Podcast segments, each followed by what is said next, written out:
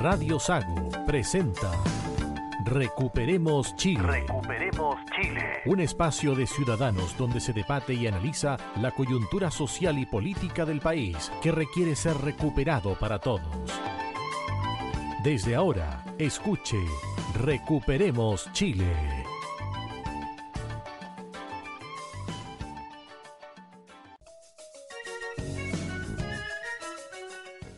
Estamos ya en el aire, en Recuperemos Chile, capítulo treinta y ocho, hoy día con equipo casi completo. Patricio Ampuero. ¿Qué tal, Cristian? Con tertulios, sí, estamos bastante disminuidos. Parece que este fin de semana se lo tomaron de largo nuestros queridos contertulios. Pablo Gaete. Muy buenas tardes a todos los auditores de Radio Sago en este día domingo veintitrés de octubre, donde, bueno, tuvimos una semana bastante movida con algunos discursos presidenciales, pero vamos con don Roberto, que nos escucha desde, desde la capital. Y ya lo había anunciado Pablo Gaete, Roberto Correa. Muy buenas tardes, queridos contertulios de Ragozago. Una semana muy movida con los discursos del presidente, con las últimas leyes que el gobierno le ha puesto su urgencia.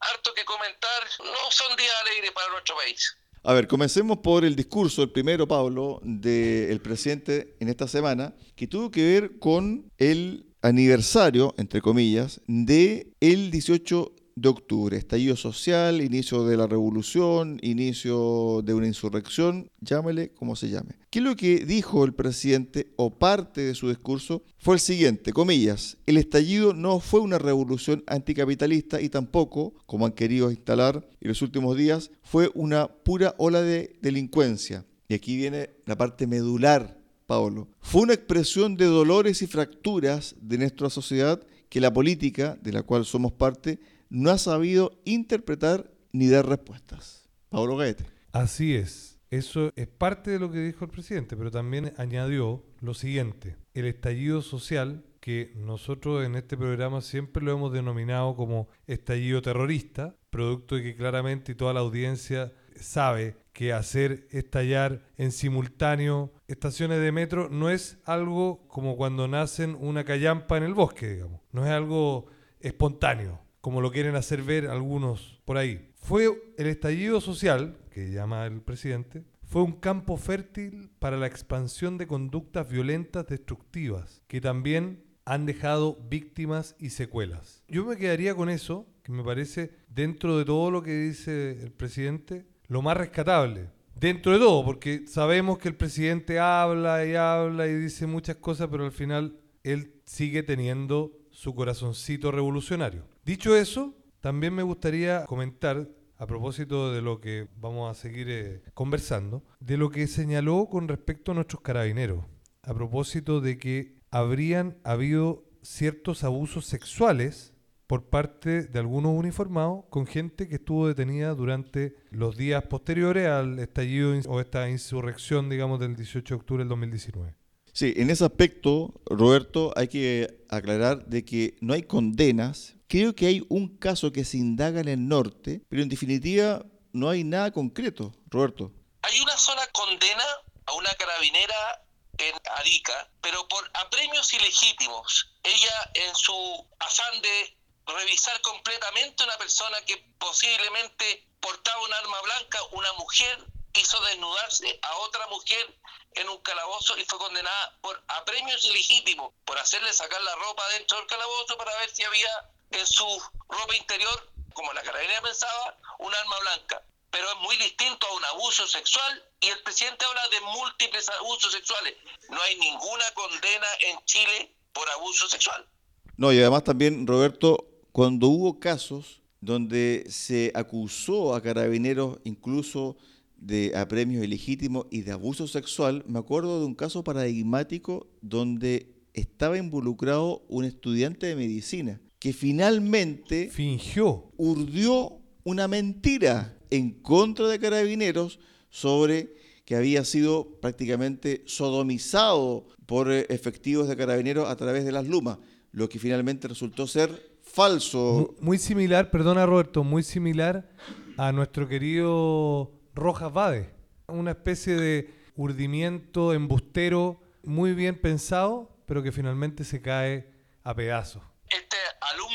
Universidad Católica de Santiago dijo que había sido vejado con una luma de los que usan los carabineros para dar su golpe, y le prestó ropa al rector de la Universidad Católica de Santiago, que nunca pidió disculpas, luego que la justicia, a través del servicio médico legal, hicieran los peritajes correspondientes y se decretara que era todo absolutamente falso y un montaje. El rector de la Universidad Católica nunca pidió per- disculpas. Lo que sucede en este caso puntual es muy, muy similar a lo que va a empezar a suceder de aquí en, en adelante en los casos o posibles casos futuros de algún abuso o de algún posible eventual abuso sexual en España, donde se determinó por el Poder Legislativo una ley donde en los casos de donde hay una denuncia de alguna mujer, esa denuncia tiene como agravante, llamémoslo así, por el hecho de que sea de un hombre a una mujer y no la ley igual para todos. O sea, el testimonio de una mujer tiene un grado mayor de valor que el testimonio de un hombre. Eso es lo que logran este tipo de legislaciones que van en contra, pero a la línea de flotación de la igualdad ante la ley. Diputados de la oposición ya oficiaron al presidente para que dé a conocer los casos de condenados por abusos sexuales carabineros, porque es obligación de todo funcionario público, entre ellos el presidente de la República, de si conoce algún caso de violación de algún carabinero, denunciarlo a la justicia. Boris no ha denunciado ningún caso. De hecho, no perdón, hay... perdona Roberto, pero además el general director de Carabineros dijo desconocer si hay investigaciones de abusos sexuales y le pidió que fuera más claro, digamos, sobre qué funcionarios durante el estallido están involucrados en esto. Ahora, cuando uno revisa el discurso del presidente Patricio, uno le encuentra la razón a las personas que criticaron su alocución diciendo que fue ambigua, porque por un lado él critica y hace hincapié en supuestamente la violación a los derechos humanos, y por otro lado dice, pero Carabineros cuenta con mi apoyo. Sí, efectivamente, ahí tú, tú puedes ver las ambigüedades y las volteretas que nuestro excelentísimo presidente se pega cada semana. Pero antes de tocar ese punto, quisiera, quisiera señalar que es muy peligroso lo que está pasando con estas acusaciones de acoso sexual o abuso sexual. A mi juicio, creo que esta mera denuncia hoy día es una tremenda arma para censurarte. Porque hoy día, ¿cómo te sacas, Cristian? Te acusan a ti de abuso sexual, de acoso sexual, y resulta que tiene que haber un proceso investigativo donde tú tienes que demostrar, el peso de la prueba cae en ti, demostrar que ese hecho no ocurrió. ¿Cómo te sacas después ese estigma? Hoy día es una forma, pero que le cae como anillo al dedo a los grupos, especialmente de izquierda, para poder censurarte, a callarte, porque después, ¿cómo te sacas ese estigma? ¿Cómo te lo sacas? Quedas para el resto de la vida manchado. Originalmente hubo trescientas denuncias por abusos sexuales de carabineros. Las denuncias las hacían los manifestantes de la izquierda radical para ir anulando a los carabineros, ¿no es cierto?, para ir metiéndolos en proceso que finalmente la justicia lo descartó. Por lo menos que los carabineros salgan, los den, disminuyan su número porque tienen que ir desfilando a los tribunales. Cuando uno hace un recuento del discurso, uno hubiese esperado también, Patricio y Pablo, de que el mensaje hubiese tenido un tono más conciliador, más de consenso, buscando un objetivo común como sociedad, como país. Pero en definitiva, el presidente se quedó pegado en el romanticismo de los posibles o las posibles causas de ese estallido, que para mí es insurreccional, y lo digo con toda propiedad, es insurreccional, cierro con esto, pero no dio ninguna luz respecto al tema de cómo poder mejorar nuestra convivencia actual. Ni una luz, no dio ni una alerta, nada. Y fue un discurso, como decías tú, lleno de contradicciones. O sea, él señala en su discurso, y claramente que esto no fue una revolución anticapitalista. Sin embargo, ¿qué fue lo que el mismo presidente Boris dijo en su discurso cuando fue elegido, cuando le ganó a Jadue? Dijo, si Chile fue la cuna del neoliberalismo en Latinoamérica, también será su tumba. Y lo señaló claramente en ese discurso cuando le cuando ganó, ganó a Daniel Jadue. Exactamente. Después levanta el ánimo a Carabineros, los tira hacia el cielo y los deja caer. Entonces, un discurso lleno de ambigüedades, a lo que ya nos tiene un poco acostumbrado el presidente Boric, lleno de contradicciones, donde efectivamente al final tú no sabes cuál es el presidente Boric que nos está gobernando, el que todavía viene con ese romanticismo, como dices tú, del estallido insurreccional de octubre del dos mil diecinueve, o el estadista que de repente tiene algunas luces que se le ven con algunos comentarios, pero que sin embargo a los diez segundos se contradice. el adjetivo de estadista vamos a tener que conversarlo en otro programa, Patricio. No, no, fueron tintes, tintes, luces tinte, nomás, ya, nomás, perfecto. Sí, sí, sí, unos muy, pequeños muy pequeño brillos, unos pequeños brillos, digamos, yo diría. Es cuando intenta arreglar la contradicción. A ver, con respecto al tema del dieciocho de octubre, esto también tiene que ver con lo que el Partido Comunista llama movimiento de masa, porque también está ligado esto, Patricio, Pablo, Roberto, con lo que quiere el Partido Comunista, porque hubo un encuentro muy importante del P C donde se llegó a un acuerdo en relación a que se debe recuperar el movimiento de masa para que ese movimiento de masa social sea parte de la transformación a través de proyectos de ley en el Congreso sobre la actual realidad de Chile. Por lo tanto, cuando uno escucha movimiento de masa, agitación social, etcétera, uno dice, bueno, ¿en qué está pensando el P C? Esto en relación a cómo la gente salió el dieciocho de octubre del dos mil diecinueve y cómo salió, y ya vamos a abordar el tema de la violencia, este pasado dieciocho de octubre. Claro, pero eh, tenemos que recordar en el Chile que vivíamos en el dos mil diecinueve, con un presidente de la República que, recordémoslo, el día que sucedió el hecho más grave, digamos, la insurrección, el inicio, el presidente, si no me equivoco, se estaba comiendo una pizza. Y no fue al llamado que le hicieron algunos a decir, presidente, juntémonos porque parece que esto es más o menos serio. Él siguió comiéndose la pizza. Entonces había un cierto desprecio, de alguna manera, de ese gobierno que era el dos punto cero de los mejores, parafraseando el, el primer eslogan eh, del, del primer gobierno de Piñera, con la realidad actual, donde teníamos el país más próspero de América Latina. Hoy día vamos a ser el próximo año el país menos próspero de América Latina y nos vamos a estar codeando con las realidades de, del boyante país Haití. Entonces, claramente son dos países distintos. Nosotros en general no valoramos las cosas hasta que las perdemos. Y eso es lo que ha pasado en este país. Hemos perdido mucha pero mucha riqueza. Y esa riqueza, finalmente, los que primero pagan el pato son la gente más humilde, la gente más pobre. Se escuchan a veces opiniones, dijo el presidente en su discurso sobre el dieciocho de octubre, que se limitan a explicar el dieciocho de octubre como si fuera una pura explosión de violencia, como si esa violencia hubiese brotado solo de la delincuencia o de la falta de control policial. Sin embargo, quienes promueven en estos días esa mirada se les olvida que hubo un día, el veinticinco de octubre, en el que más de un millón de personas salió a las calles en Santiago y miles en el resto del país. Bueno, ahí uno tendría que entrar, Roberto, a explicar un poco la condición social, un poco los movimientos sociales y también un poco por qué se dio eso, pero claramente eso fue un oasis dentro de la ola de violencia que vivió el país. Todos los chilenos pueden buscar en YouTube el discurso de Florencia Lago, que fue candidata a constituyente por Apruebo Dignidad, en que ella dice, estando frente a Nicolás Maduro en Venezuela, esto no fue espontáneo, fue preparado por las organizaciones no sociales, por el movimiento No Más F P, todo esto fue planificado. Los auditores, les pido que no me crean, que metan ahí en YouTube el discurso de Florencia Lago, candidata de Apruebo Dignidad, y van a ver que esto no fue espontáneo, ella misma lo dice. Ahora bien, cuando uno dice, bueno, pasan tres años, Patricio, la gente, ¿cómo va a enfrentar ese día? La gran mayoría con miedo, con preocupación. Tú que eres comerciante, eres del mundo gastronómico, me imagino que cerraste temprano ante cualquier situación que se pudiese dar de saqueo, etcétera. Pero se dieron los saqueos en puntos conflictivos, especialmente en Santiago. Si bien no en comparación a los años anteriores, sí, evidentemente hubo saqueo, y yo no sé, y hacía la pregunta fuera de micrófono, yo no sé si esto se va a repetir el dos mil veintitrés, el dos mil veinticuatro, el dos mil veinticinco. Pato. Mira, la verdad, las cosas que yo no no no no sé si se vuelve a repetir. Bueno, ya de hecho no se repitió en este primer esto aniversario con la con la con la fuerza que, que sucedió en los años anteriores, pero sí todo el mundo muy preocupado en la zona centro. Todas las ciudades tuvieron su zona cero, o sea, no hubo ninguna ciudad en Chile que no tuviera una zona cero de conflicto, donde lamentablemente los pequeños comerciantes fueron los más afectados, pequeños locales comerciales, pequeños restauranteros, eh, los kioscos de diarios, qué sé yo, todo, todo, todo el centro comercial fue destruido y vandalizado.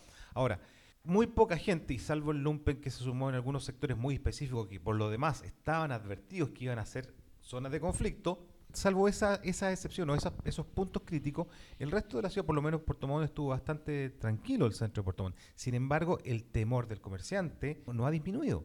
Ahora, como de los arrepentidos es el reino de los cielos, ten por seguro que mucha de esa gente, que no solamente fue parte del millón de personas en Santiago, sino también de la gente de regiones, están muy arrepentidos, seguramente porque ninguna de sus demandas fue finalmente las que fueron escuchadas, las que fueron impulsadas por este gobierno y por la Convención Constituyente. Cuando hablamos de violencia, efectivamente hubo violencia grave en algunos puntos, especialmente sobre saqueo. Uno advierte que no hubo ataque directo a carabineros, especialmente en los cuarteles, Pablo. ¿eh? Efectivamente, no hubo tanta violencia como en años pretéritos, pero efectivamente, como muy bien decía Patricio, existe un temor completamente fundado en mucha de la gente trabajadora. De hecho, en nuestra oficina la gente no, nos pidió a algunos que poder irse antes, los supermercados cerraron más temprano, eh, había cierto temor completamente legítimo, por lo demás. Por, fundado. Por, fundado, porque ya, ya había historia. Pero efectivamente, gracias a Dios y gracias seguramente a las instrucciones de algunos mandamases importantes de la política, no hubo chipeo, ¿cierto? Como bien sabemos. Y por lo tanto, no hubo la guita, como le dicen los argentinos, para poder financiar estos vándalos. Antes de escuchar al...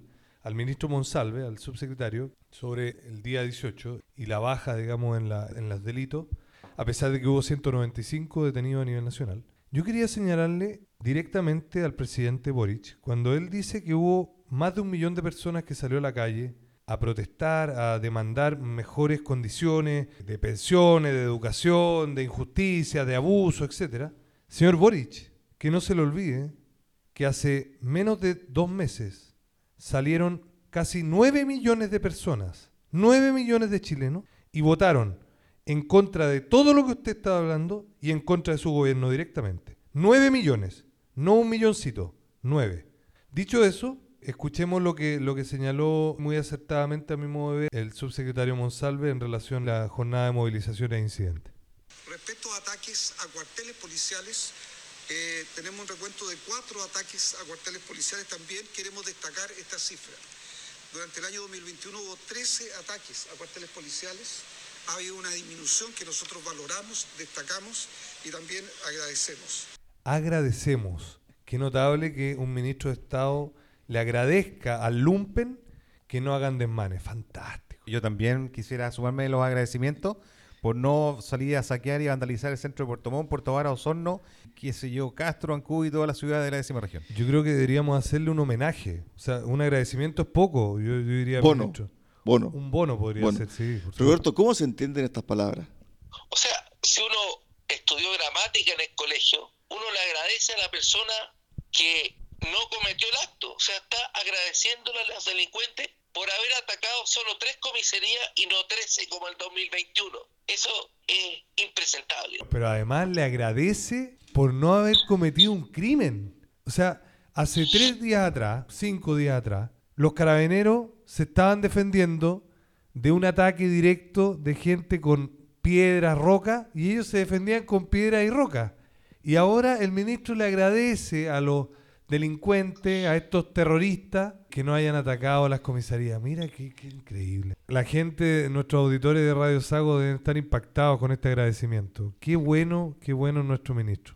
Ahora bien, cuando uno también ve las imágenes de los saqueos, Patricio, uno dice, esto, ¿por qué ocurre y cómo se gatilla el saqueo? Es por la oportunidad que ven para hacerse de cosas que en el día a día no lo pueden comprar, porque cuando uno ve el saqueo de la tarde del diecinueve de octubre, ojo, que hubo saqueo el dieciocho y hubo un saqueo el diecinueve de octubre, justo en el momento cuando estaba hablando la ministra del Interior y haciendo un balance de la jornada anterior, justo se produce un saqueo en Puente Alto. Entonces uno se pregunta, ¿por qué ocurre ese saqueo? ¿Cómo se gesta ese saqueo?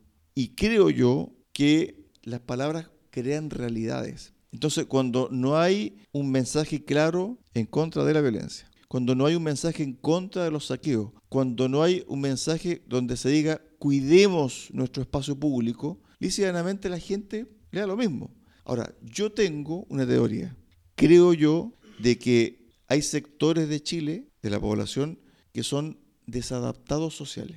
Es un problema de raíz. No es un problema de quienes estén en el gobierno. Puede estar Boric ahora y pueden ocurrir saqueos el dos mil veintitrés, el dos mil veinticuatro, el dos mil veinticinco. Después puede que asuma otra persona de otra tendencia política. Y yo te aseguro que si esas personas tienen la oportunidad, van a saquear igual. ¿Por qué? Porque en definitiva viven un mundo distinto, totalmente distinto.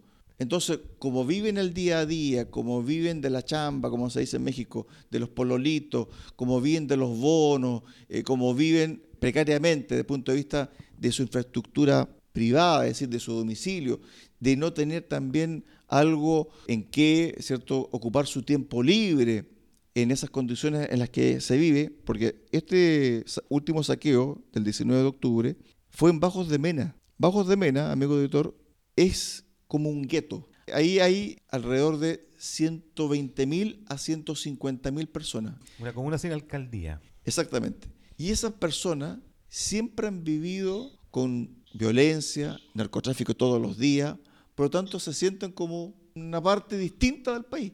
Por lo tanto, cuando ocurren estos hechos y cuando se da manga ancha, es decir, no hay decir, ¿sabe qué? La violencia y los saqueos los vamos a condenar y los vamos a perseguir y los vamos a encarcelar, la gente como que se sienta en libertad para. Sí, efectivamente, porque los delincuentes aprendieron a organizarse, aprendieron a planificar y se coordinan muy bien por WhatsApp, por redes sociales. Y han hecho de este tipo de actos, como bien decías tú, Cristian, y también lo hemos conversado en, en otro momento, el estilo de vida. Y ese estilo de vida pasa porque tenemos leyes que son tremendamente garantistas. ¿Cuántas veces lo hemos, lo hemos mencionado? No sé si en este programa. Pero, por ejemplo, los mecheros que van a robar a supermercados, que uno se, se escandaliza porque llevan ciento veinte detenciones y nunca han pasado un día a la cárcel. ¿Por qué? Porque el monto que ellos están robando es inferior a X cantidad de U F, imagino yo, U E T M, hacen que el delito no tenga una pena efectiva de cárcel. Pero claro, lo pillaron ciento veinte veces, pero ¿cuántas veces más no lo pillaron? Entonces, efectivamente, este tipo de actos, que es, es, es delito puro, es parte de la vida, es parte de tu cotidiano, de tu día a día, y no solamente el tuyo, sino que el de tu pariente, el de tu vecino y seguramente el de toda la población. Como muy bien señalabas tú, Cristian, existe la oportunidad, por un lado, pero también tenemos la realidad de que hoy día este gobierno actual y el gobierno anterior lo mismo, no respetan el Estado de Derecho. Porque hay impunidad al final. O sea, aquí no se defiende a nuestros carabineros que están haciendo uso legítimo de la fuerza para controlar el orden público. No se los defiende. Se los lleva al cadalso, se los lleva a la plaza pública a colgarlo. Eso es lo que está pasando hoy día. En pos de los supuestos derechos humanos, de los criminales. ¿eh?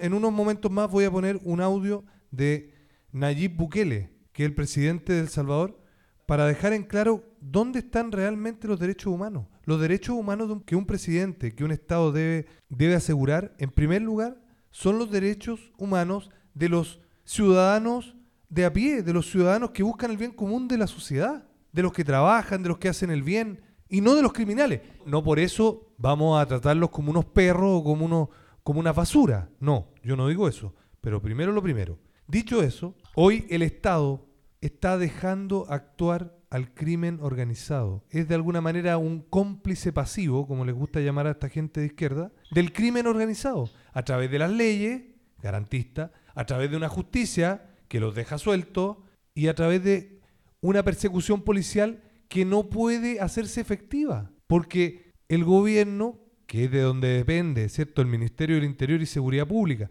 y a su vez los carabineros, no pueden hacer la persecución policial para poder pillar a los criminales. Entonces, Bajos de Mena, lo que tú decías recién, Bajos de Mena es exactamente lo mismo que está sucediendo hoy en la macrozona sur. Una especie de gueto donde sálvese quien pueda. La ley de la selva. Y perdona, pero esta gente que está cometiendo los crímenes, los vándalos, yo hablo de los vándalos, que están ligados al narcotráfico, que están ligados al crimen organizado, yo los vi cuando les pagaban. Yo lo vi, a mí nadie me lo cuenta. Yo lo vi, y Roberto es testigo también, porque los vimos juntos cuando custodiábamos la Catedral de Puerto Montt durante los hechos vandálicos de octubre y noviembre del dos mil diecinueve. Roberto, ahora cuando uno hace un balance ya general sobre esta fecha que pasó, uno dice, bueno, otra fecha más que divide a los chilenos, porque todos tienen distintas opiniones, ¿cierto?, y análisis sobre lo que ocurrió ese dieciocho de octubre del dos mil diecinueve, y a tres años, algunos dicen es que fue espontáneo, es que los treinta pesos, otros dicen que fue urdido. Finalmente no hay un consenso, pero donde sí lo hay es que cada año va a haber violencia. Roberto, para el cierre del primer bloque. Ya tenemos tres fechas donde el lumpen puede salir a saquear con calma: el once de septiembre, el dieciocho de octubre y el Día del Joven Combatiente. Ya la gente está acostumbrada que esos tres días hay que irse temprano a la casa, hay que esconderse en su domicilio porque va, vienen los saqueos de los delincuentes. Mira, una última cosa. Este lumpen o este desadaptado, ¿qué le falta? Le falta educación. Esta semana salió un estudio de la organización O C D E. Este estudio, lo pueden ver los auditores, es de la Organización para la Cooperación y Desarrollo Económico, que salió esta semana, donde estudia todos los países de la O C D E. Somos el segundo país que más invierte en educación per cápita por alumno y estamos en el penúltimo lugar en calidad de la educación. Yo creo que ahí está la base de estos inadaptados que asisten al colegio a ser quizás adoctrinados, no sé, pero no aprenden nada, no aprenden buenas costumbres. Tal como lo dice Roberto sobre la inversión pública en educación, Pato, ¿tú quieres acotar aquello? Sobre el tema de la inversión pública, claramente nuestro país ha invertido muchísimos recursos desde los años noventa hasta el día de hoy. Cada año se aumenta la cantidad de recursos. Algunos dicen, no, es que faltan más recursos. Quizás es un tema de gestión, ¿o no, Pato? Mira, la verdad de las cosas es que si tú analizas cuánto es el costo de un alumno de educación básica y de enseñanza media en los colegios hoy día municipales, yo te podría asegurar que el costo es prácticamente el mismo que un chico en el Colegio San Francisco Javier de Puerto Montt o el San Mateo de Osorno. Y te lo puedo decir porque el último mío estudié ahí, y el costo de un alumno en enseñanza básica municipal bordea los trescientos cincuenta mil pesos y cerca de los trescientos ochenta un chico en enseñanza media de los colegios municipales. Lo que pasa es que una cosa es que no aprendan, Roberto, y otra cosa es que lo que le estamos transmitiendo a través de nuestros profesores. Los profesores tenemos todos claro que no se dejan evaluar, entonces no sabemos qué, primero, qué es lo que le están enseñando los profesores a los alumnos o a los estudiantes, como le quieran denominar. Pero al final tenemos un problema gigantesco, no solo en lo que están aprendiendo nuestros niños, jóvenes, sino que qué valores, qué, qué le está transmitiendo ese profesor que a lo mejor está lleno de resentimiento, le está contando una historia que no es verídica o que no sucedió. Cuidado ahí, ahí está la clave. Entonces, claro, estos niños salen a, a la calle, los famosos overoles blancos, que yo no sé si son ni estudiantes. Lamentablemente son estudiantes. Algunos. Algunos. Alguno. Esta semana hubo tres, cuatro detenidos afuera del, del Instituto Nacional. Sí, de, y del I N B A. Ojo, para redondear, yo no sé si ese mismo estudio al que se referencia Roberto indique, y yo imagino que vamos liderando, el país con los profesores con más días en huelga, en paro y en manifestaciones. No, y de hecho ayer, si no me equivoco, salió un informe sobre el país que tuvo más días de paro producto de la pandemia, o pandemia, no sé cómo llamarle, y fue Chile con doscientos noventa y siete a nivel latinoamericano. Otro dato educativo: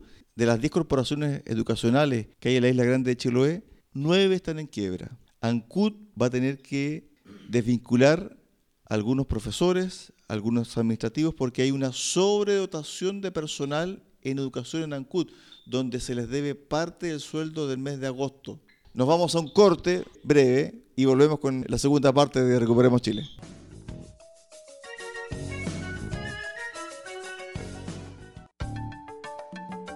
Recuperemos Chile cuenta con el apoyo de Cafetería Chocolate en Puerto Montt. Ven y disfruta nuestra repostería y variedad en café. Estamos en Avenida San Javier veinte trece y en Avenida Nueva diecisiete ochenta y nueve en Cardonal, y Ferretería Austral Pernos en la capital regional. Presidente Ibáñez, esquina República. Más de veinte años siendo su ferretería.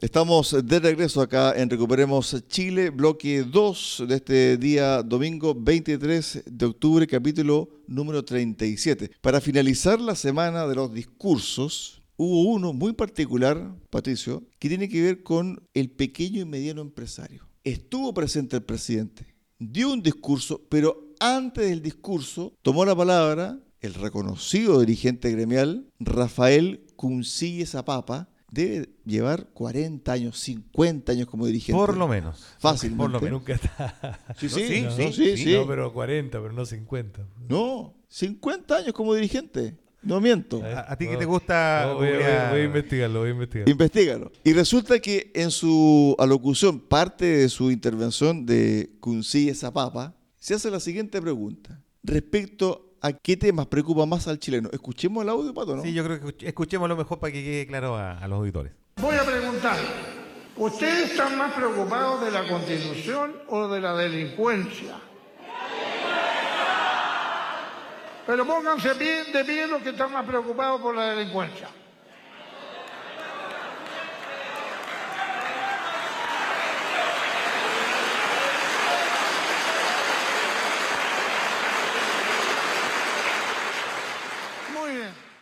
Olió como a encerrona, dicen algunos. Eso es lo que yo escuché. Olió a encerrona. Pero sí, efectivamente, fue un emplazamiento que se le hizo en forma muy directa al presidente Boric por parte de los pequeños emprendedores en la reunión de, de la Conapyme que se efectuó el jueves pasado. Y la verdad es que se notó al presidente bastante incómodo, no solamente con esta parte, sino que durante muchas veces, no solamente en el discurso, sino en el plenario, salieron voces no a increparlo, pero sí a indicarle que no está muy contento con su gestión, especialmente con el trato que hoy día se le está dando a las pymes, específicamente con todos los proyectos de ley que le están dando en el punto de flotación a los pequeños emprendedores. Y lo otro, Roberto, también es que una persona que estaba dentro de la sala se para y le dice al, al presidente de que lo más importante hoy no es la Constitución, y le responde el presidente enojado, ¿cierto?, respecto a esa situación.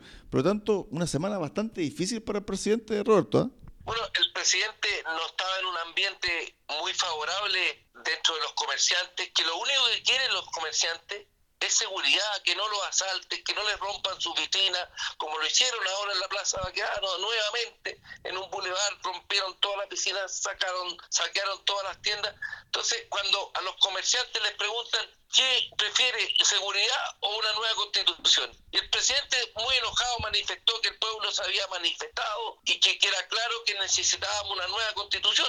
Aquí vamos a ir haciendo constituciones hasta que la izquierda radical le guste alguna, digamos. Sí, por otro lado, como dije en el bloque anterior, hay que recordarle siempre a nuestro presidente, a nuestro querido presidente, que hace menos de dos meses salieron nueve millones de personas a votar en contra de él, su programa y toda su idea revolucionaria. Entonces, a mí, en lo personal, no me pareció una encerrona que hizo Cumsille. Cumsille es un hombre de edad, un hombre de mucha experiencia, y me parece que él está hablando del sentido común y desde la simpleza de un empresario, de un dirigente que está defendiendo su gremio. O sea, la gente, como muy bien decía Roberto, quiere seguridad, quiere tranquilidad, quiere poder comerciar y vender libremente sus bienes, sus servicios, lo que ellos, digamos, entreguen, en un ambiente de cordialidad, de seguridad y punto. O sea, no estamos pidiendo un favor. Se tiene que cumplir un Estado de Derecho. Aquí me parece, nuevamente lo digo, el Estado y en particular el gobierno no están cumpliendo con su labor principal, que es establecer la seguridad y el orden público. Que el presidente exija respeto, perdón, señor presidente, pero el respeto lo necesitamos los ciudadanos como nosotros. Nosotros le exigimos a usted respeto y haga cumplir las normas y haga cumplir el Estado de Derecho.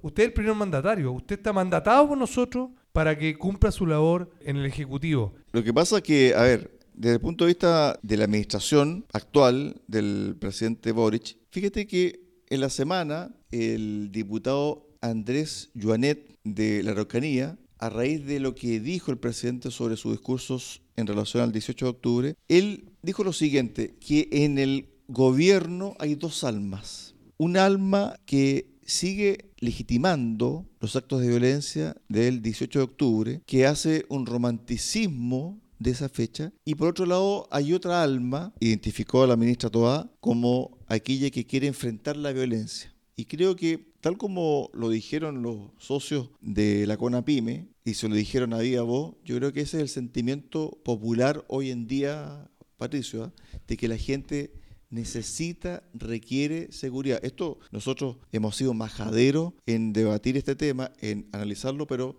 no se puede soslayar. Es el gran tema de Chile hoy, el tema de la violencia. O sea, hay, hay varios, Cristian, en realidad. Esto ya a lo mejor remitiendo un poco a las necesidades de quien da el setenta por ciento del empleo en Chile, que son las, las pequeñas y medianas empresas. Yo creo que se le está pidiendo al presidente cosas que son son súper sentido común, y tú lo mencionabas. Control de la delincuencia, recuperación de los espacios públicos, combate al comercio informal, control de la inmigración ilegal, el posponer y aplazar todos aquellos proyectos de ley que hoy día están, van a empezar a afectarse, que son aprobados en las distintas cámaras, pero en forma grotesca a, a este mundo de pequeños empresarios, con todas las modificaciones y con todas las propuestas que está haciendo este gobierno, donde al parecer no dieron acuse del mensaje que le dio la ciudadanía el día cuatro. No han acusado el golpe y siguen planteando una agenda legislativa anti-empresa. Y además también anti-prioridades de la ciudadanía. Fíjate que Roberto tiene un listado de proyectos en los cuales el gobierno le puso prioridad. Roberto. El gobierno esta semana le dio suma urgencia a dos proyectos. Como sabrán los auditores, el gobierno es el que fija las prioridades legislativas. Le puso suma urgencia a dos proyectos que son sumamente importantes y le van a cambiar su vida, señor auditor. El primer proyecto fue la abolición de la pena de muerte para la justicia militar. La pena de muerte se aplica solo en tiempos de guerra, por un delito grave cometido dentro de las instalaciones militares. Por ejemplo, que alguien le lance una bomba a un cuartel militar en tiempos de guerra puede ser ajusticiado con pena de muerte. Esas son las prioridades que tiene el gobierno. La otra ley que se le puso suma urgencia esta semana fue la eutanasia. Como si no hubiese delincuencia, inflación, narcotráfico. Esas son las prioridades del gobierno, una agenda ideológica que trae desde su programa de gobierno y está cegado en implementar su programa de gobierno sin importar la realidad que estamos viviendo los chilenos día a día. Tal cual, Roberto. Voy a leer el último párrafo del discurso presidencial del día dieciocho de octubre. Nuestro compromiso es trabajar con urgencia. Y es por ello que he instruido a nuestro gobierno para que se despliegue en terreno en todo el país para solucionar las necesidades más sentidas de todos nuestros habitantes, tal como lo hicimos la semana pasada conmigo en Antofagasta y con el resto de nuestros ministros en cada una de las regiones de nuestra patria, haciendo lo que hay que hacer, lo que debemos hacer, gobernar tomando decisiones, escuchando y haciéndonos cargo de las urgencias, mejorando de manera palpable ya la vida de nuestros habitantes. No tenemos ni un minuto que perder, los diagnósticos están, pongámonos toda nuestra voluntad para avanzar. Muchísimas gracias. Así terminan las palabras del presidente. Y con lo que tú señalas, claramente me da a mí entender que son puras mentiras de nuestro presidente. El presidente se dedica una vez más al bla, bla, bla, bla, decir cosas bonitas. Me recuerdo los atentados, Roberto, recuerdo los atentados. Condenamos la violencia con todo nuestro corazón. Lucharemos como unos perros en contra de la delincuencia, etcétera, etcétera. Pero en el fondo, nada. Esas son las dos almas de nuestro, de nuestro gobierno. Tenemos un gobierno que nos dice A y hace B todos los días. Tuvimos a los ciento cincuenta y cinco diputados toda la semana dando discursos, defendiendo una y otra posición para un proyecto que no ha afectado a nadie durante los últimos cien años. Como es la abolición de la pena de muerte en la justicia militar. Es impresentable cómo se derrochan los recursos de los chilenos. Roberto, súmale a eso una lamentable fotografía de un momento determinado que estaba el ministro de Vivienda con la ministra secretaria de Gobierno, si no me equivoco, la ministra Vallejo, jugando un partido de, de tenis de mesa o de ping-pong, mientras no se hace caso de ninguna urgencia social real. Ninguna. Estamos con el descalabro en el tema de seguridad. El problema de las pensiones, hace siete años que tenemos el diagnóstico y no se hace nada. El problema gravísimo que se viene ahora del desempleo. Y el presidente con sus ministros se dedican a jugar tenis de mesa. Una burla a la gente. Se transformó para los políticos de todos los sectores que han gobernado los últimos doce años en un botín. Una de las mejores ejemplos de este botín, no sé si ustedes oyeron hablar del plan Buen Vivir, que era para la Biobío, la Araucanía y los lagos, que se refería a tratar de mejorarle la, la vida en las regiones donde hay, de la macro zona sur, donde hay violencia. Se presentó en el presupuesto de la Nación, en la partida número veintidós del capítulo uno del programa nueve, los gastos del Plan Buen Vivir. El setenta y seis por ciento del Plan Buen Vivir, son novecientos quince millones, son para financiar sueldos de diecisiete personas que van a ganar en promedio cuatro millones cuatrocientos ochenta y cinco mil doscientos noventa y cuatro. O sea, la vida de los chilenos de la macrozona sur con este Plan Buen Vivir no va a mejorar en nada. Lo único que va a mejorar va a ser la vida de los amigos del presidente que agarraron este botín que se llama Estado. Fíjate que durante esta semana se entrevistó por parte de C N N Chile al senador Iván Flores de la A D C, aquí cerquita de nosotros, en la región de Los Ríos, y dijo algo muy duro en contra del gobierno. Dijo lo siguiente: a seis meses que el gobierno esté desfondado, no había pasado nunca. Vuelvo a repetir la frase. A seis meses que el gobierno esté desfondado, no había pasado nunca. Hoy, cuando el P C está viendo que el gobierno se está desfondando, cayendo en popularidad y cometiendo errores de principiante, finalmente siempre sale bien porque lo advierte, dijo el senador de la A D C. Entonces, cuando nosotros hacemos el diagnóstico acá, mucha gente que nos escucha podrá decir, ¿sabe qué? Yo creo que los panelistas tienen una animadversión. Están con una posición muy radical. Pero resulta, amigo editor, de que esto lo dijo el senador de C, Iván Flores, que vuelvo a repetir, dijo, a seis meses que el gobierno esté desfondado, no había pasado nunca. Iván Flores, que aprobó también el tema de muchas, ¿cierto?, demandas sociales, que estuvo a favor también de la nueva Constitución, se manda esta frase para el bronce, Patricio. Sí, efectivamente, y aquí es donde tú puedes, y lo hemos conversado también otras veces, una cosa es lo que tú dices para, para la prensa y otra es la, lo, lo que tú señalas en la interna de, del gobierno y de sus distintos ministerios y los distintos políticos también que, que apoyan al, al presidente. Yo creo que este tipo de voces que está saliendo ahora van a empezar a sonar un poco más fuerte y muchos se van a empezar a descolgar. Yo me temo que este gobierno prontamente se va a quedar solo, incluso sin la presencia del P C. O sea, yo creo, y tomando las palabras de Pato Pablo, yo creo de que le haría muy bien al gobierno que el P C no esté en la moneda. Es muy difícil, es muy difícil que el P C... El P C tiene la particularidad de que cuando gobierna, o quiere o pretende gobernar, está en el gobierno, pero también está en la calle. Entonces tiene esta dicotomía que está adentro y afuera. Y eso me parece que es una estrategia muy estudiada por el P C. Me parece a mí que subestimar al Partido Comunista es no entender nada. El Partido Comunista, hay gente muy inteligente detrás del Partido Comunista y manejando los hilos del Partido Comunista. Y hoy día están en su momento de gloria. Hoy día están gobernando después de casi cincuenta años. Tenemos que recordar que el Partido Comunista, en la época de la, de la Unidad Popular, era el partido menos radical, a diferencia del Partido Socialista, que era el que quería la vía armada más rápida, digamos. Hoy día ha cambiado, de alguna manera enrocado con el Partido Socialista,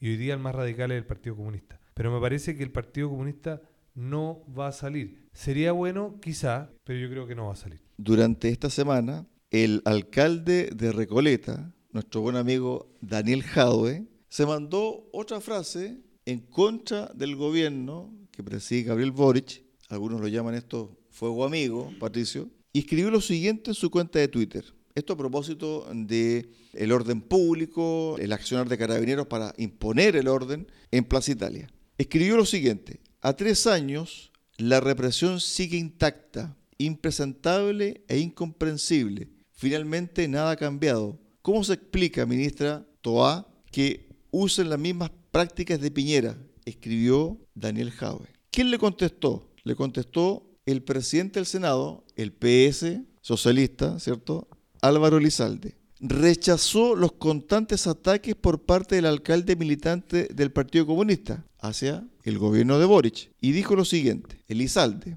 presidente del Senado, hace ya bastante tiempo que el alcalde Jadue vive sistemáticamente criticando al presidente Boric, porque al parecer todavía no supera la derrota que vivió en la primaria presidencial respectiva. Sería bueno que diera vuelta la hoja y superara su trauma y observara lo que realmente está aconteciendo en el país con un juicio objetivo. Es decir, Roberto, al interior del gobierno, además de haber dos almas para enjuiciar la violencia, también hay dos almas para criticar y apoyar al gobierno. Hay fuego amigo al interior del gobierno, Roberto. El Partido Comunista, aparte del Ministerio de Defensa, que ya lo tiene, siempre ha querido el Ministerio del Interior. La Isquia era muy cercana al Ministro del Interior, y después de la derrota del cuatro de septiembre, al presidente Boric no le quedó otra alternativa que recurrir al socialismo democrático, como se llama. Pero claramente lo que ha querido siempre el Partido Comunista del Ministerio del Interior para manejar las policías. La verdad es que esto un poco refuerza lo que te señalaba, estos comentarios de Daniel Jadue y de algunos otros personeros del Partido Comunista. Yo creo que la presión, y esto haciendo política ficción, yo creo que la presión social hacia el gobierno de Boric va a ser tan fuerte que finalmente va a desechar un poco el programa el programa de gobierno del Partido Comunista, que acuérdense que, que, que te lo señaló, que sigue a gobernar con el, con el programa de gobierno del Partido Comunista. Y para salvar la, la situación, yo creo que el presidente Boric no le va a quedar otra que arropar su gobierno con todos los ex personeros de la ex concertación o la ex nueva mayoría, a los que le dio como bombo, bombo en fiesta. Y yo, en lo personal, creo que va a ser la única forma de poder sobrellevar estos tres años y algo. Nos quedan tres años y algo todavía, pues muchachos. Es una eternidad lo que nos queda todavía. Lleva un par de meses y miren lo que estamos. Yo creo que va a ser la única forma en que va a poder sobrellevar estos tres años y algo que le quedan, si es que el Partido Comunista efectivamente se va hacia la vereda contraria y, y son oposición al gobierno.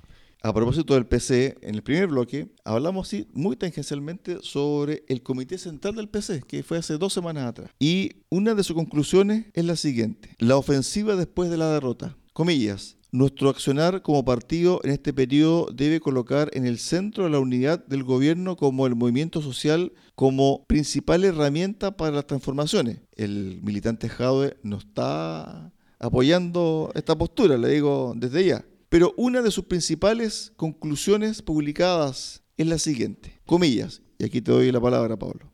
Articular un plan nacional de masas que permita retomar la iniciativa política con base en la realización de los acuerdos políticos adoptados y las acciones contempladas en este pleno. Las principales reformas del gobierno, junto a las urgencias sociales más acuciantes, requieren de un movimiento social activo e incidente.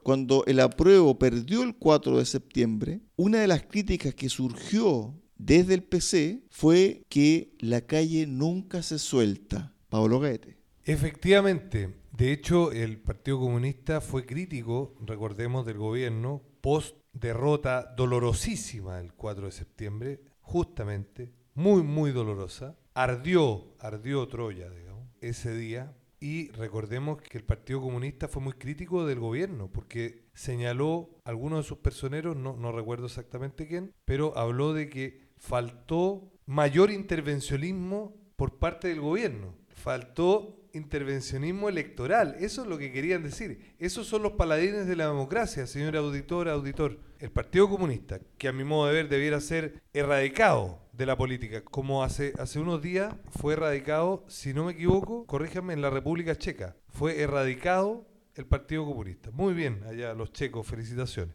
Pero con respecto a lo que decía Elizalde, a mí me parece que es una crítica ad hominem, en primer término, porque critica a la persona, como que la descalifica, la cancela inmediatamente por el hecho de que perdió una elección. Y eso a mí no me parece. En política está muy de moda esto de la descalificación ad hominem, que es descalificar a la persona por ser ella, porque perdió, porque, oye, no, tú estás picado, así que te lo tomas personal. Esto no es personal, esto son críticas políticas.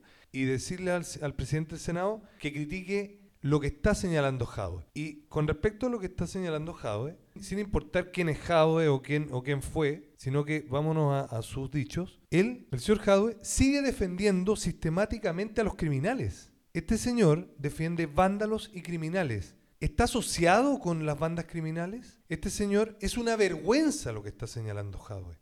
Es una vergüenza que una autoridad pública defienda a criminales y a vándalos. ¿Acaso, me pregunto yo, este señor tiene vínculos con el crimen organizado? Señor Jadue, ¿usted tiene vínculos con el crimen organizado? Cuando Roberto dice que el P C tiene aspiración a llegar al Ministerio del Interior, claramente, Roberto, que con las declaraciones de Jadue, con ese constante ataque a Carabineros, el P C, por lo menos en esta pasada, no va a tomar el control del Ministerio del Interior. Roberto. Se les cayó Cataldo como subsecretario del Interior, la otra vez, que era del Partido Comunista. Pero perdona, Roberto, pero hoy día tenemos a la llamada por los medios de comunicación masiva como Izquierda Democrática ingresando ya de pleno al gobierno a través de la Carolina Toá y de otros personeros que han tomado cierto protagonismo, llamemos Carlos Montes, que ya estaba, y también por ahora el ministro Marcel, porque puede ser que el ministro Marcel, alguien le estaba haciendo una zancadilla hace unos días, recordémoslo, y bueno, si se nos va Marcel, se nos va el, se nos va el único adulto del gobierno, junto con Montes. Otra de las conclusiones del Comité Central del P C, Pato, dice lo siguiente, y tiene que ver con lo que estamos conversando, amigos auditores. Comillas, de la misma manera, la inseguridad de los sectores populares frente a la delincuencia y crimen organizado, aquí viene lo importante esto, no pueden esperar las transformaciones de carácter estructural y se requieren de respuestas inmediatas que le permitan paliar las condiciones de deterioro social. Es decir, por un lado está el tema de la inseguridad, el tema de la delincuencia, el crimen organizado, pero no pueden esperar las transformaciones. Es decir, las transformaciones están por sobre la inseguridad, por sobre la delincuencia, por sobre la violencia. Da lo mismo y, la y, inseguridad. ¿Y sabes por qué? Porque justamente estos movimientos son los que les sirven a ellos para, coercitivamente incluso, empezar a generar todos estos movimientos de masa. Ahora, voy a tomar algo que tú decías y me pareció interesante, Pablo, donde tú me decías, hay que proscribir al Partido Comunista. Yo te voy a nombrar los países donde ya está totalmente prohibido hasta los símbolos. Y por nombrarte algunos. Indonesia, Irán, Estados Unidos, Moldavia, Ucrania, Estonia, Lituania, Letonia, Georgia, República Checa, Polonia, Hungría, Rumania, Bulgaria, Mongolia, Croacia, Albania, Alemania, Corea del Sur y Taiwán, por nombrarte algunos. Bravo, bravo, bravo por esos países. Muy bien. Oye, no olvidar, parafraseando a un político de hace algún tiempo, que la expresidenta Bachelet era socialista con alma comunista, me llamó mucho la atención que una de las visitantes del Comité Central del Partido Comunista fue la flamante ministra Uriarte, Analía Uriarte. Hay, hay una fuerte mancomunión entre estas pseudo, y digo pseudo, izquierda democrática o izquierda pseudo democrática, ¿cierto? Encabezada por Bachelet, Uriarte, Toá, etcétera, con una fuerte vinculación con las ideas y con el alma del Partido Comunista. Yo creo, Roberto, que cuando uno lee estas declaraciones del Comité Central, por un lado, creo que son copy-paste de Comité Central del año sesenta, setenta. Totalmente. No hay ningún cambio de paradigma a sabiendas de que hoy el mundo está tan interconectado, eh, Roberto. Claro, hoy día el, el tema de las comunicaciones, la gente se informa de lo que está pasando en otras partes del mundo, de los países que han abolido o, o no permiten que esta ideología de la violencia para llegar al poder, si eso es lo que es el Partido Comunista. ¿Por qué lo prohíben en otros países? Porque creen en la violencia como un método para llegar al poder, un método legítimo, digamos. Oye, algo comentó de Marcel ahí. La copucha de la semana es que Mario Marcel habría solicitado la renuncia al subsecretario de Relaciones Exteriores, el señor Ahumada. Exactamente. Pero Boris se lo prohibió, digamos. Justamente por eso dije que si se nos va Marcel, se nos va uno de los poquitos adultos que va quedando en el gobierno. Uno de los más juiciosos es esto. Miguel Ahumada Franco. Este señor se ha opuesto a firmar los tratados con o el tratado, o la renovación del tratado dos punto cero, tres punto cero, con la Unión Europea. Ha dicho que el T P P once es malo para Chile y que deberíamos ver otros comercios, como por ejemplo el de nuestra región, Sudamérica, Latinoamérica en general. Este señor, yo creo que le hace un flaco favor al gobierno. Es como fuego amigo, pero sin disparar. Zapato que tiene Marcel cuando va a Estados Unidos a tratar de traer inversionistas, le dice, oiga, pero mire este adolescente que tiene ahí la subsecretaría de Relaciones Exteriores. cuarenta y siete diputados de los adolescentes de radicales presentaron al Tribunal Constitucional un planteamiento para que el T P P once sea declarado inconstitucional. Elizalde lo salió a enrostrar hoy día, que hicieron la pega además fuera de plazo porque ya no tienen tiempo para presentar nada. Estos adolescentes creen que funcionan el país con las reglas de ellos, digamos. Volviendo a, a, lo treinta que, segundos. A lo que señalabas tú mismo, Cristian, con respecto a, a lo añejo, a lo anacrónico de estos, de estos comités del Partido Comunista, cabe recordar que en los años setenta y uno, setenta y dos los cordones industriales, y el comité del Partido Comunista también estuvo involucrado, más bien el Partido Socialista, asusando a las masas, digamos, de los cordones industriales, hizo un poco el mismo llamado a esto de las masas, de tomarse, no las industrias, ¿cierto?, en este caso, sino que a tomarse las calles, a comenzar a hacer nuevamente revueltas. Volvemos a lo de, del año setenta y dos, o sea, que la gente, lo que me interesaba a mí, que la gente se dé cuenta que hay un ánimo muy profundo en esta gente de volver a antaño, de volver al setenta y dos. Pero hay una parte importante que se les olvida a ellos, que es el cuatro de septiembre del dos mil veintidós, Pato, con esto estamos cerrando ya, donde el sesenta y dos por ciento rechazó esa forma de construcción de sociedad. Pato, para el cierre, para sí, despedirnos. Y, efe- y efectivamente, como decías tú delante, había fechas que dividían. Bueno, yo creo que este cuatro de septiembre es una fecha que une, que reconcilia y que nos da esperanza de que este país salga de donde está enclaustrado, en estos retrocesos, en esta... en esta mala política, y volver a ser el faro de Latinoamérica. Y lo para. otro, para terminar, sí. un detalle que no podía olvidar, el chistoso. Menos mal, menos mal que en la reunión que tuvo el presidente con las Conapyme, al parecer no había tomado desayuno, para que no le pase lo mismo que en el ampeo en la reunión con la ce ene ce. Yo te diría que fue una apuesta. Podría jurar que eso fue una apuesta. El cuatro de septiembre... yo quería proponerle a todos, a usted, a los contertulios y, y también a los auditores, de hacerlo el día oficial de este programa, porque partimos recuperando Chile. Recuperemos Chile. Muy buenas tardes, don Roberto, Pato, Cristian, que estén Pato. Muy bien. Buenas tardes. Sí, no, despedirnos hasta el próximo programa nomás y esperar, eh, el, como te decía, el próximo programa para ver con qué chascarro nos sorprenden nuevamente los ministros, el presidente, la Cámara de Diputados y varios senadores. Roberto. Para terminar, el último chascarro, ¿se acuerdan del gas a precio justo? Bueno, la Contraloría General de la República determinó que en Chillán ciento cincuenta y nueve funcionarios de la municipalidad de Chillán, que no están en, en el cuarenta por ciento más vulnerable, se llevaron para su casa los vales a precio justo del gas. Como les decía, el Estado se transforma en un botín para los amigos,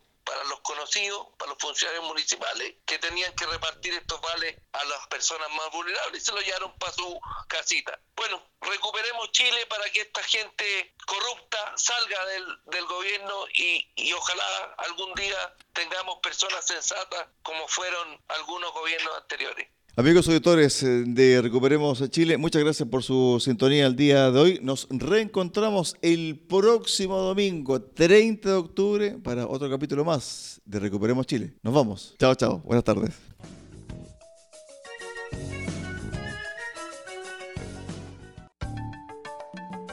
Recuperemos Chile cuenta con el apoyo de Cafetería Chocolate en Puerto Montt. Ven y disfruta nuestra repostería y variedad en café. Estamos en Avenida San Javier veinte trece y en Avenida Nueva diecisiete ochenta y nueve en Cardonal y Ferretería Austral Pernos en la capital regional. Presidente Ibáñez, esquina República. Más de veinte años siendo su ferretería.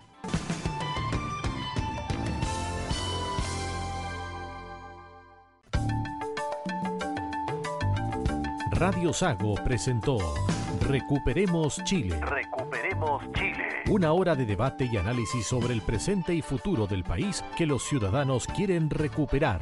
Recuperemos Chile. Vuelve el próximo domingo acá en Radio Sago.